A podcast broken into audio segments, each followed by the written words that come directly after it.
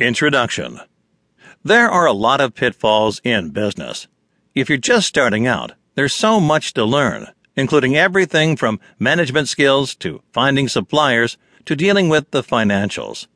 While you're in the midst of setting up your business and learning the ropes, don't forget that you need a business plan. A business plan may sound like something that only big businesses need, but the reality is that small, one-man operations and startups need them as well. There are a myriad of reasons why business plans are important. They can help you avoid major mistakes, like failing to set aside enough startup capital, simply because they force you to look at all of the numbers put together and see whether they're really viable. They can help you make sure that everyone is on the same page, even if it's only two of you. You might find that you're not both on the same page when you actually put things on paper.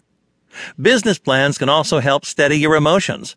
Maybe you're super anxious or apprehensive about whether things will work. Sometimes planning it out concretely on paper can help with that.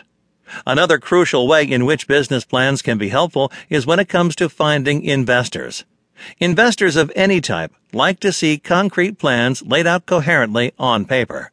So even if you're a one-person business, a business plan can be key when it comes to finding investors. What we're going to discuss in this book is some of the key mistakes that are often made in business plans. First, we'll begin by establishing what exactly a business plan is. Some people have differing ideas of what constitutes a business plan. So we'll try to make sure that everything is understood clearly at the start.